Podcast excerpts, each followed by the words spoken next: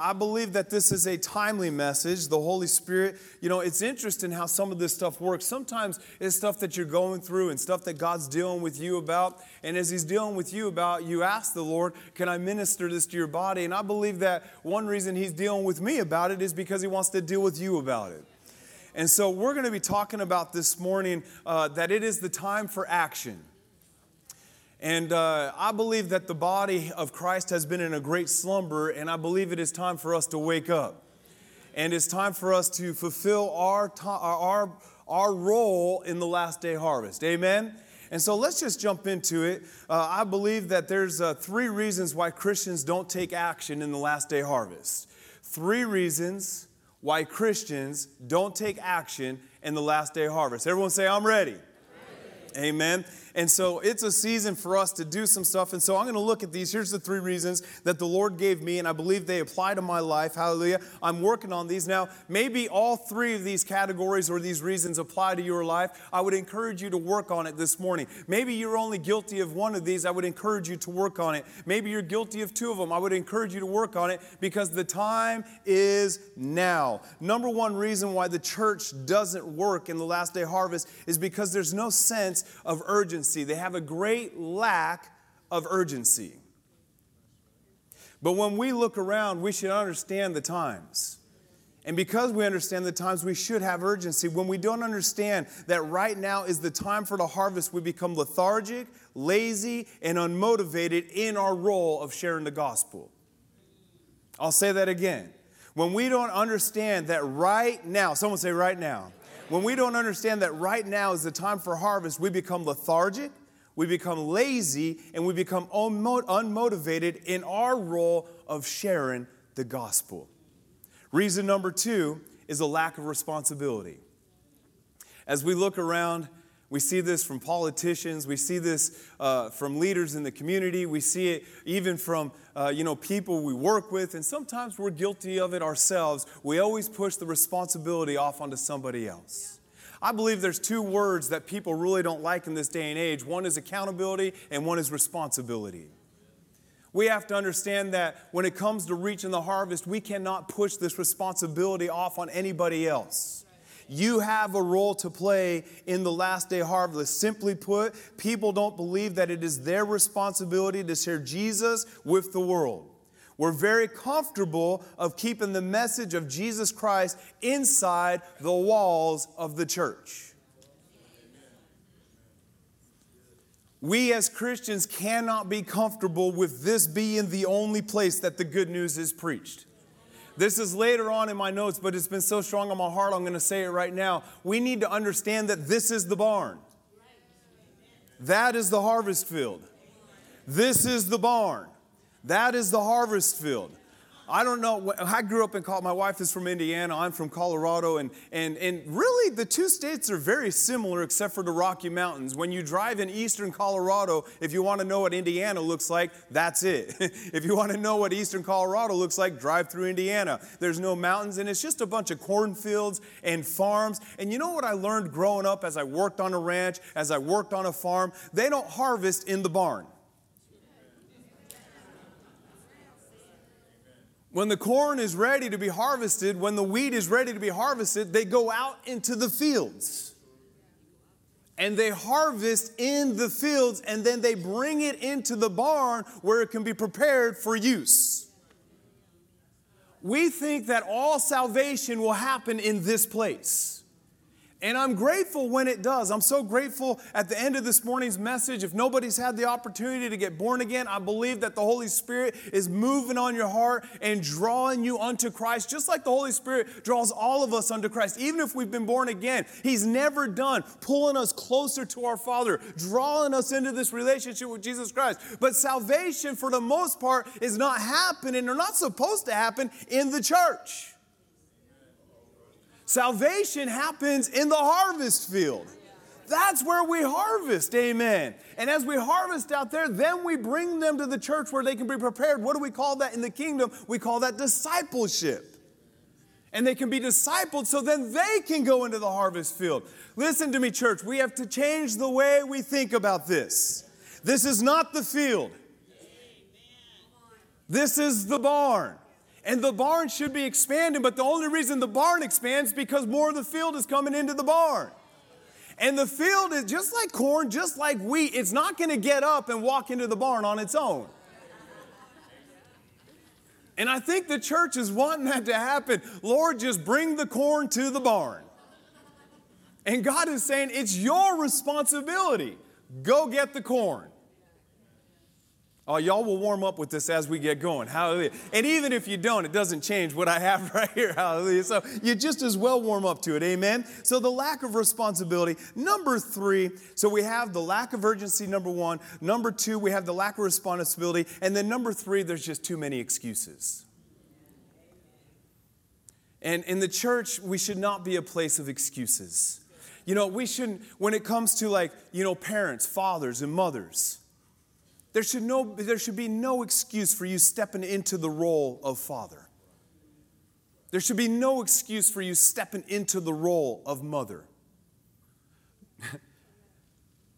there should be no excuse for us stepping into this role of Christians, of harvesters in the last day. We tend to come up with a thousand reasons why we shouldn't share Jesus. And I'm just like you. I've been standing at the store when he's inspire me to speak to somebody. And my list of reasons why I shouldn't do it are just as long as yours. But can I tell you, every excuse that we make, when we're making those excuses, what we're doing is we're making that moment more about us when it should be about Him. That's all an excuse does. It's glorifying you. Well, I'm going to be embarrassed. Well, I'm going to be rejected. Well, I'm afraid when God is trying to glorify Himself in the grocery store. And so we've got to get rid of our excuses. So, to deal with all three of these reasons why we don't share the gospel, the Lord gave me a, a scriptural text why we should do these things. So, we're going to deal. Point number one is that now is the time for harvest, and this point is going to deal with urgency. Point number two is that you're called to the harvest, and this is going to deal with the lack of responsibility. And point number three is you are equipped for this, so that deals with your excuses. If you're equipped for something, you have no more excuses. If now is the time for the harvest, then we sense urgency. And if you're called unto it, then that means it is what? Your responsibility. So let's start in Matthew chapter 24, verse 32, and we're going to read down to 35, and then we'll talk about it. It says, Now learn a lesson from the tree tree, fig tree. When it buds become tender and its leaves begin to sprout, you know without being told that summer is near. I'm reading now the New Living Translation, circuit 1996. So if it doesn't match on the screens, I have an older version than they do, and I cannot get rid of it because all my notes are in here. Somebody told me the other day, get a new Bible. No, I will. I'm not going to rewrite all the stuff I've written into into a new Bible. So you're just going to have to get over it if it doesn't match the screens. All right. I was thinking within myself, the church probably thinks I'm making up half these scriptures. It's in here. It's just a different version than what you have. All right. And so Jesus is telling us if you see figs trees and you see it, you know that summer's coming and you don't have to be told about it. Just so when you see the events I've described, what events? The events we just talked about, all the stuff he's prophesied. When you see the events I described, the, uh, I described beginning to happen, you know the return is very near. Talking about urgency, right at the door. right at the door. I like it this way. It's, yeah, it doesn't make sense. It makes sense in my head, but it's like, you know, if God had a ring doorbell, we're right there. Know, we're about to go into the other side, guys. This, it's, almost, it's almost time. You know, we've punched the button in the ring doorbell, and Jesus is sitting on the couch and he sees us. It's, it's right there. We're right at the door. The end is nigh. The, the, the, the, Apostle Paul and the, the, the beginning, they've been prophesying for about a thousand, two thousand, three thousand years about this stuff. And if that was the end, how much more is this the end? It's like the Apostle Paul started at the mailbox, you know, and then over the, the years we've come up the driveway and then the sidewalk, and now we're at the ring doorbell. The end is now. And Jesus has told us and prophesied all these signs that the end is very, very near. 34.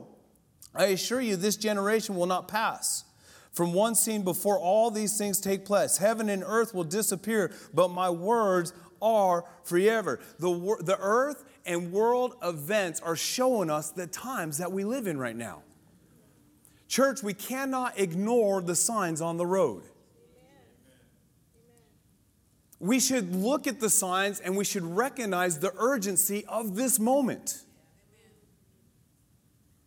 I mean, just the conflict going on in the Middle East, just in one day, not to be, you know, really negative or, or, or oh, but we've seen the, the stats like just in one day, 3,000 people gone. How many of them knew Jesus? I'm not prophesying that something tragic like that would happen at home. We don't believe it would. But what if something happened like that at our schools and in our community and all these people are snuffed out in a moment and they didn't know Jesus because we kept our mouth shut? A moment of urgency. Right now is the time. We have this message. We have the good news. We know this great Savior. The harvest fields are ready and they're white, and we're going to look at that scripture. Now is the time. Can I get a witness this morning? Matthew 24, 36 through 39. However, no one knows the day or the hour for these things will happen, not even the angels in heaven or the Son himself. Only the Father knows. When the Son of Man returns, it will be like it was in Noah's days. In those days before the flood, the people were enjoying banquets and parties and weddings right up to the time of Noah, entered into the boat. People didn't realize what was going to happen until the flood came and swept them away. This is the way it will be when the Son of Man comes. So the world is completely oblivious. They have no idea, and that doesn't concern me. What concerns me is the church is just oblivious. They're just out at weddings and parties and fellowships living their life and doing their thing. But when we look around the world, and there's so many parallels between Noah's time and the time right now, it was a time of a lack of morality. It was a, life, a time of uh, depravity. It was a time of, of violence. This was the time of Noah. And if you look right now, it's the time we are in. And we have to recognize the time. And we can no longer just go about our business like we used to. We must be about the Father's business. We must be about kingdom business. Urgency. Now is the time for the church to be urgent. Verse 40 through 44 two men will be working together in the field, and one will be taken and the other will be left. Two women will be grinding flour at the mill, one will be taken and one will be left. So be prepared because you shouldn't know or because you don't know the day that the Lord is coming. You know this a homeowner who knew exactly when a burglar was coming would stay alert and not permit the house to be broken into. We're not going to, we, well, let me finish reading. You also must be ready all the time. You must be ready all the time. For the Son of Man will come when you least expect it the master has left and he's left us in charge of some things. And we must be ready and we must be prepared. And we must do everything. Just like he said, a homeowner knows when a burglar is coming, then they're going to be prepared and they're going to be watching. The devil is coming to steal, to kill, and destroy, and to take as many lives as he can. We must be watchful, and just like that homeowner, we must do something about it. Urgency of the moment. And when there's urgency, because this is, you know, and this is how the Lord dealt with me. I love it when God gives us opportunities to witness. I absolutely love it when that happens. But notice the urgency of this moment. I need to stop waiting for opportunities and I need to start making opportunities. Because I feel like opportunities almost falls underneath the category of excuses well, I'm just going to wait for something to happen. I'm just going to wait until somebody, uh, you know, comes up to me and says, "Hey, I'm really lost. Can you help me find Jesus?" I'm just going to wait for an opportunity. And then, Lord, when that opportunity happens, I'm ready. But God is saying, don't wait for opportunities, church. Go out and make them because they're everywhere. Sense the urgency of the moment and make opportunities. You know, the Bible, it talks about loving your neighbor as yourself. I wonder, do we even know our neighbors? We use that lots of times in church, you know, love the person to your left and your right. But what about the home to your left and the home to your right? We had a new neighbor that moved in and they, they live in this house across the street. And we've had like four or five neighbors that have moved into that house. And we usually, I don't do it. Rachel bakes cookies or whatever. I take them over. We had one, they had a food truck. They were my favorite neighbor. You know, I forget what it was. She was from like the Philippines, and they, I mean, it was so good, especially the spicy version. And every time I go over there, she'd be like, I don't know if you can handle it. And I'm like, I can handle it. Make it spicy, you know? And I would love the leftovers. Don't throw them out. Bring them to our house. And so, you know, we got to know them and we invited them to church, and they said they were going to, and then they moved, and I was so sad. You know, and now someone new moved in. And I was outside the other day, and uh, they were outside and we looked i looked up and, and when i looked up the man across the street was just looking at me and it was really uncomfortable. I was you know our eyes met and i'm just like oh oh don't look at him don't look at him. But it was an opportunity and it was so interesting. Like I, I could feel this tug go meet him go talk to him invite him to church witness to him and like many of you i ignored it. I ignored it and now we've entered into that awkward stage. Have you ever been in the awkward stage where someone introduces themselves to you and then, like, three months later, you're still talking to them, but you don't know their name? And you're like, we are way past the moment for me to ask what your name. You know, this is like happens on day one when this conversation. I've been talking to you for three months and I still don't. There's no way I'm going to ask what your name is, and so I kind of like creep around conversations close, hoping I'll hear someone say their name so I can learn it. And so you've just gotten into the awkward. Now I'm in the awkward stage with my neighbor, and now when I go over there, it's not going to be organic anymore. It's going to be like I'm forcing it, but I have to because it's urgent. What if they don't know Jesus? What if they died tomorrow and they didn't know him and God could have saved their life through the messenger? We are the messengers of Jesus Christ. Make these opportunities to minister the good news. Amen. Verse 40 Who is faithful and sensible servant, whom the master can give the responsibility of managing his household and feeding his family? If the master returns and finds the servant has done a good job, there will be a reward. Verse 47 I assure you, the master will put the servant in charge of all he owns. But if the servant is evil, and thinks my master won't be back for a while and begins oppressing the other servants and partying and getting drunk, well, the master will return and unannounced and unexpected, and he will tell the, tear the servant apart and banish him with the hypocrites. So, this is strong words from Jesus Christ. And lots of times, God's really been dealing with me. I think lots of times you go to the men with the talents where he gave one 10 and one 5 and one 1, and, and, and the, that man who said, I was afraid because you're a hard man. And so much of the church thinks that this gospel is hard. The gospel's not hard, we are just soft. Especially in today's society, we're so soft, we can't hear things like this. But how will God return? Will the Son return like a thief in the night? Will he show up? That horn is going to blast, and then all of a sudden, like the flood, he is coming like a whirlwind. Will he show up to find his servants busy? Or will he show up to find his servants partying and doing evil things and not being about the Father's business? We've got to sense the urgency of the moment we're living in. And we cannot miss it. The whole world is showing us the time.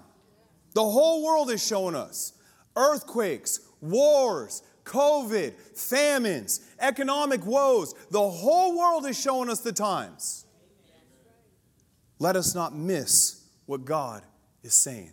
Go over to John chapter 4, and we really got to get going. Y'all can listen fast, right? I know I can talk fast because about 90% of you have told me to slow down. John chapter 4, verse 34. Then Jesus explained, My nourishment comes from doing the will of God. Let this be your prayer. My nourishment comes from doing the will of God, the one who sent me and from finishing his work. Do you think the work of harvesting will not begin until summer ends four months from now? Look around you. So Jesus is talking to them, and they're over in the Middle East, and, and he says, you know, fall is coming, November is coming, and that's typically when they harvest over in the Middle East. He's saying, do not wait, because just because it's summer doesn't mean it's not harvest time. He's saying you need to stop waiting. Don't you think it will begin before summer ends four months from now? Look around you. Vast fields are ripening all around us and are ready now for the harvest. The harvesters are paid good wages, and the fruit they harvest is people brought to eternal life. What joy awaits both the planter and the harvester alike. You know the saying, one person plants and someone else harvests, and it's true. Verse 38 I sent you to harvest where you didn't plant. Others have already done the work, and you will gather the harvest.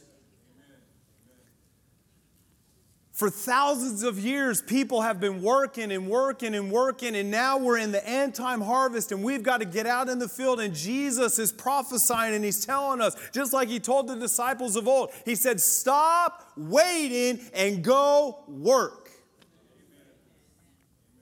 What was Jesus doing? He was saying urgency. Be about the moment. Right now is the time of harvest. And so we have to recognize that now is the time. We're no longer waiting. Someone say, I'm not waiting. But right now, I will harvest. Come on, say it. Say, I'm no longer waiting. But right now, I will harvest. So when we recognize the time, it deals with the urgency. We can see that the time is now.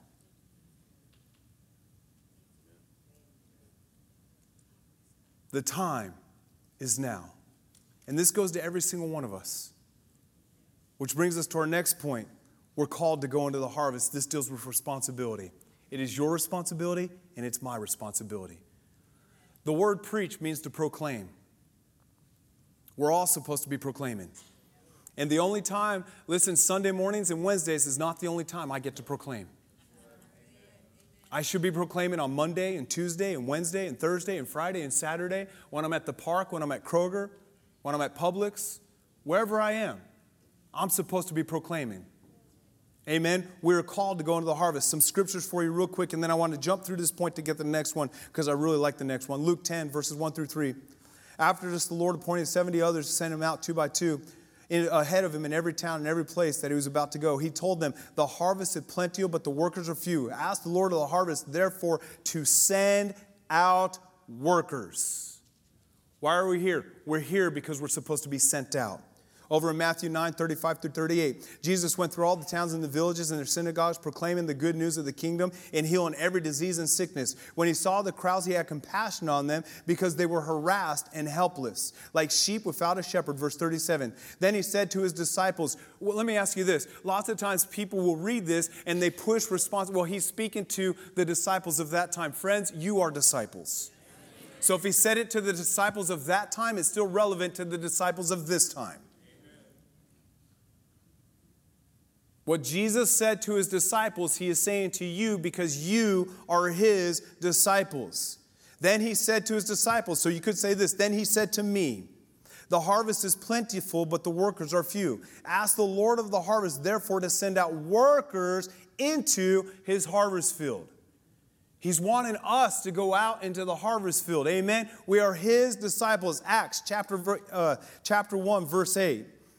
But you will receive power when the Holy Spirit comes upon you, and you will be my witnesses in Jerusalem and in Judea and Samaria and to the ends of the earth. I want to look at two words in this scripture that I believe are going to help us when it comes to our responsibility. Number one is power. In the Greek, we know what that means because Pastor says it means dunamis. Another thing that it means is it means ability. So when Jesus said you'll receive power, what he was saying is you're going to receive the ability to be a witness. Listen, when God calls you to something, he gives you the ability to bring it to pass. So that means if he's called you to the harvest, he's also placed on the inside of you the ability to go out and harvest. He will not send you into the harvest field without the tools and the equipment to harvest. What does that mean? Well, when you pray with somebody, something powerful is going to happen because there's tools and equipment on the inside of you because you've received the infilling of the Holy Spirit. Amen. That is the promise of Jesus Christ. And it was a, a, a it secured our salvation. It was a sign that we are saved. Right? That's what scriptures teach us. And that power, amen, is in you. That ability is in you. And so, what we do lots of times going down into excuses is we think, well, I can't do this. I don't have this ability. This scripture says you do.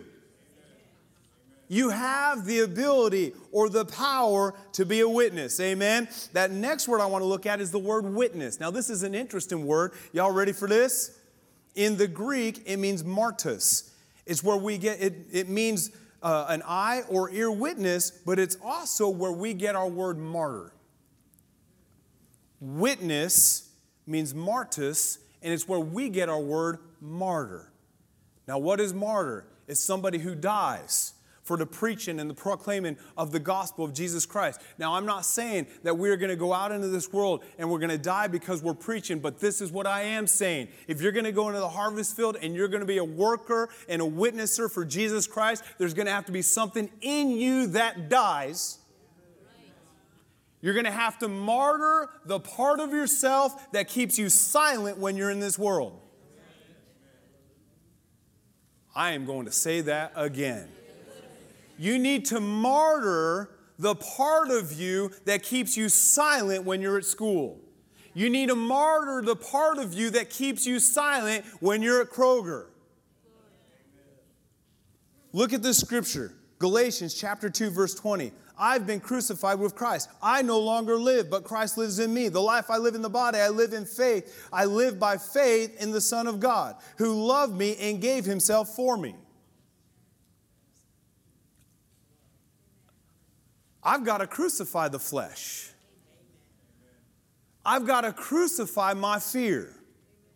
I've got to put to death my worry and my anxiety. I've got to put to death my desire to be liked by people. I've got to put to death my desire to want to be popular. I've got to put to death my desire of the law. I don't want confrontation. I don't want to speak. I don't I got to put all that to death so I'll be a witness for Jesus.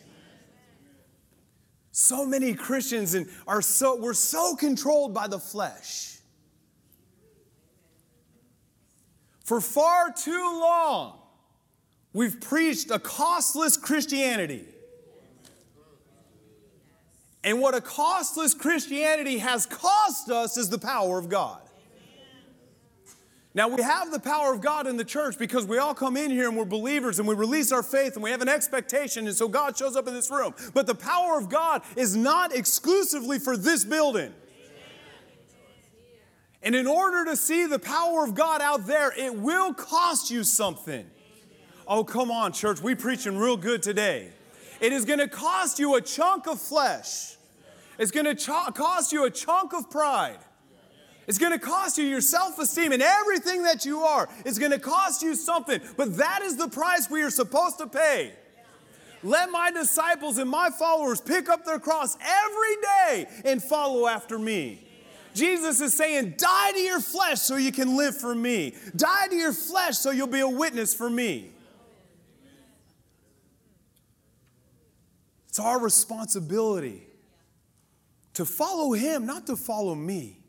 When I'm at the grocery store, I'm not supposed to be following Robert. I'm supposed to be following God.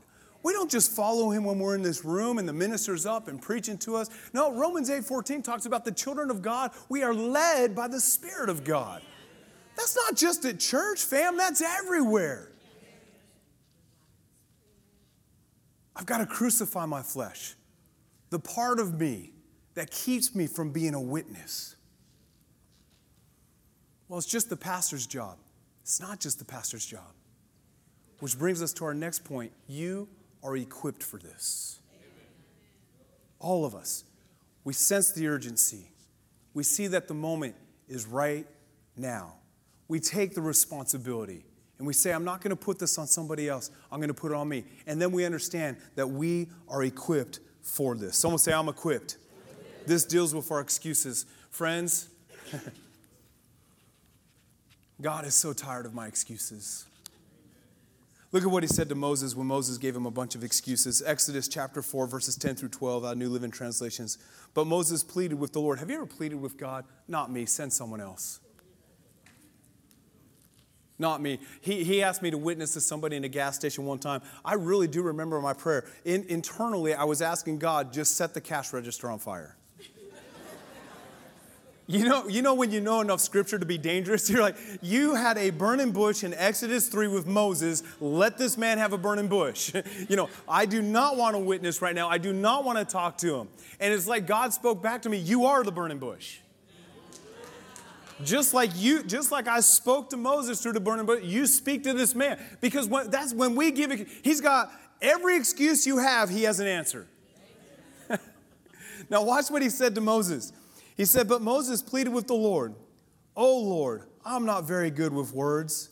I feel like I've said this before in preaching. you know, I'm not great with words. I've never been, and I'm not now.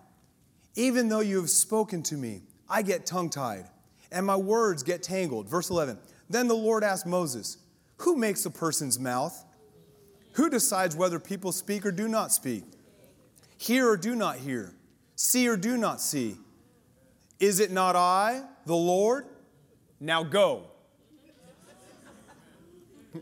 Can I put this in layman's terms for you? And, and, we don't like this word in our household, but God is saying, shut up and go. He's telling Mo, I don't want to hear it. I don't want to hear it. Who do you think makes mouths to speak? Who makes ears to hear? Who makes eyes to see? Who decides who lives and dies? Kind of reminds me of Jesus when Jesus told the disciples were really scared to go out and preach. And Jesus said, Why are you afraid of those men who can only kill you? You ought to fear God who can kill you and send you to hell. That's not my words, y'all. That's Jesus. That's in the Bible. We're so afraid of men. Moses was so afraid of going and standing before Pharaoh. He was so afraid of going back where he'd killed somebody in the, in the effort of trying to help. He was so afraid. And God was like, I do not care. I don't care. I'm not interested in your excuses. Now go. Now watch this. Talking about equipped. Now go, and I will be with you as you speak, and I will instruct you in what to say. When you're in the store, all you need to know is that you're equipped and that God is with you. Everything, when, when Moses finally got over himself, Everything they threw at him, God gave him an answer. They're doing this, they're doing that, throw down the staff. They're doing this, they're doing that, hold up the staff. They're doing this, they're doing that. And he gave them answers. He showed him how to do it, he equipped him to do it. Right? Well, guess what? When you're in a store and you need to know what to say, just open your mouth and he'll fill it. What if I say something stupid? Friends, that's part of it. That's just, I, it's okay. We're so concerned about messing up that we mess up and not doing anything. We're so concerned about making a mistake that we make a mistake and we don't follow God. Let me ask you which is the bigger mistake? The mistake of you saying something silly or the mistake of someone going to hell because you said nothing? I want to remind you of what Jesus said The works that I have done and greater works will follow those who believe. He cannot do any works if you remain idle. The Holy Spirit and the power of God kicks in when we put our hands to the work plow. That's when miracles. And what is the greater works? I believe it's salvation. Because other than that man on the cross, Jesus had not died had not raised to new life and had not put his blood on the mercy seat. Salvation came after his crucifixion, his burial, and his resurrection. That's when salvation was made available. That, my friends, is the greater work. Doesn't matter how many blind eyes come open, how many deaf ears hear, people need to get born. That is the greatest work. Somebody being translated from the kingdom of hell into the kingdom of light. From death to life. Friends, that's the greater work. And Jesus said that greater work will follow those who believe. That's all of us. no more excuses. Why? Because we're equipped. Hebrews 13 20 through 21. Now may the God of peace, through the blood of the eternal covenant, brought, brought back from the dead our Lord Jesus, that great shepherd of the sheep, 21, equipped you with everything good for doing his will. And may he work in us what is pleasing to him through Jesus Christ, to whom the glory forever and ever. Amen. God has equipped you to do his will. He's equipped you to do it. He wouldn't ask you to do it if you didn't have the right equipment. Over in Ephesians 4, where it's talking about the fivefold ministry gifts in the church and unity in the body, uh, in verse 11 through 12, it says, These are the gifts that Christ has given to the church the apostle, the prophets, the evangelists, the pastors, the teachers. Verse 12, their responsibility is to equip God's people. Every Sunday, every Wednesday, you're being equipped for what? To go reap the harvest. To live your life in a way that people can see Jesus working in you. 2 Timothy 3 16 through 17, all scripture is inspired by God and useful to teach us what is true and to make us realize what is wrong in our lives. Woo! It corrects us when we're wrong and teaches us to do what is right. Verse 17 God uses it to prepare and equip his people for every good work. You're equipped how? Through the teaching of the Word of God. You're equipped how? Through this scripture. You're equipped because God's put something on the inside of you. I want to read this scripture, last scripture before we go. Turn with me over to 2 Corinthians chapter 3. Somebody say, I'm equipped. And friends, it's like riding a bike. The more you do it, the better you get at it. 2 Corinthians chapter 3. This is really 1 through 6. Hallelujah. And we are beginning again to tell you how good we are. Some people need to bring letters of recommendation with them or ask you to write letters of recommendation for them. But the only, now watch this, watch this. I know we're, we're at time, but watch this. Don't miss this. But the only letter of recommendation we need is yourselves. Your lives are a letter written in heart, in our hearts, and everyone can read it and recognize our good work among you. Clearly, you are a letter from Christ prepared by us. It is written not with pen and ink, but with the Spirit of the living God. It is carved not in stone, but on the human heart. We are confident in all of this because our great trust in God through Christ Jesus. It is not that we think we can do anything or last in value by ourselves. Only, our only power is in the success comes from God.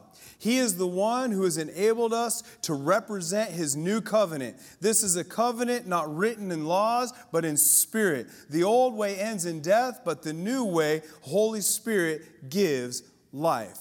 Now, what is the Apostle Paul saying? I want to summarize the whole message by this right here. The Apostle Paul is saying, We are God's epistle. All of us. We are God's epistle. You and me, we are a letter of recommendation. But it isn't written on paper, it is written on our hearts, and it is known and read by all men. Paul is saying your life is a letter of recommendation for salvation. And this letter is not written on paper, it's been written on your heart, and it's supposed to be read by all men. When you go out into this world, let people read the letter that's been written on your heart. Let them read this letter of recommendation that shows them how they can be saved, that shows them how they can have this good life that Jesus died to give them. Let your life be a light in the darkness that lights the way to eternal salvation. We do that in action, but we also do it in word. Go be ministers of reconciliation. And friends, we've said this before and we'll say it again. It's not about growing a church, it's about growing a kingdom. Set your hearts this week to get someone born again out in the harvest field. We've done the church a great disservice by saying, just bring them here and we'll get them born again. No, you get them born again out there. You get them born again out there. We've stolen your opportunities to be bold for Jesus Christ. We say, just bring them to church and we'll witness to them. No, you go be a witness. You go get some born again. You ask somebody this week. I dare you to ask someone this week, do you know Jesus Christ as your Lord and Savior? Do you know Jesus? Well, I can't do that. Yeah, it's amazing how we use the scripture, I can do all things through Christ who strengthens me. We use it all the time, all the time. But when it comes to witnessing, it's amazing how we forget that scripture. Scriptural amnesia. All of a sudden, it's just gone from our memory and our hearts. No, when you're at the store, I can do all things through Christ who strengthens me. I can go talk to that stranger.